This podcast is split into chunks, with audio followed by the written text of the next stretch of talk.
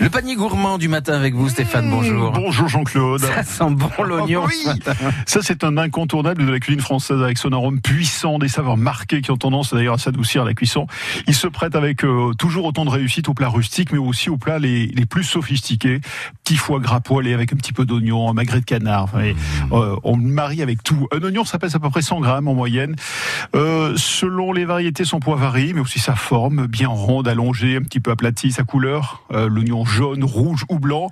Et alors la production se concentre surtout dans le nord de la France, et c'est un bulbe qui a plein de qualités nutritionnelles, on n'en parle pas assez, avec pas mal de vitamines, il y a des minéraux, on y retrouve des oligo-éléments et beaucoup de fibres. Et en plus, c'est un légume qu'à la côte.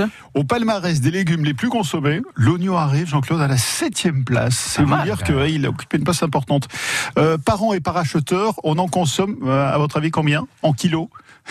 Alors, attends, attends, attends, je, je je vais dire 4. 5 kilos. Cinq. 5 kilos, ouais. Alors quand on commence à peler l'oignon, vous le savez, parce que hop, ça, se, oh, y a, y a- ça, se- désagrège, la petite peau Ouais, s'en va, et on ouais. appelle ça la tunique. Je ne savais pas, je l'ai appris. euh, La tunique, ouais. c'est mignon. Ouais, on consomme les oignons euh, mûrs lorsque le feuillage a fané et que le bulbe a bien grossi en terre. Alors, l'oignon que vous avez à la maison, c'est souvent l'oignon que l'on appelle l'oignon de garde, hein, qu'on conserve dans un endroit sec euh, et surtout à l'abri de la lumière, sinon il va germer. Et euh, on peut le garder comme ça entre un et deux mois, donc il se consomme euh, euh, facilement et relativement longtemps. Il y a plusieurs signes extérieurs de qualité. Pour l'oignon de Roscoff, ça c'est un oignon AOC. Et puis il y a aussi euh, l'oignon doux des Cévennes, qui lui est protégé par une AOC et une AOP.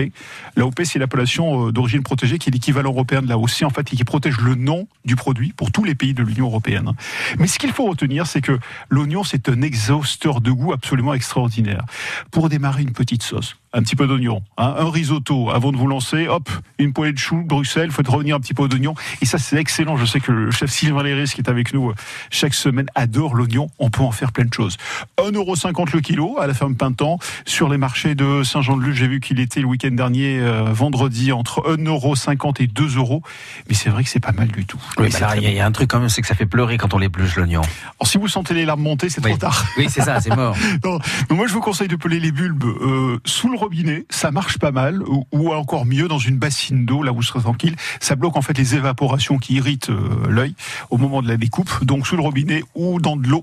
Et là plus aucun problème, Jean-Claude. Vive l'oignon France Bleu.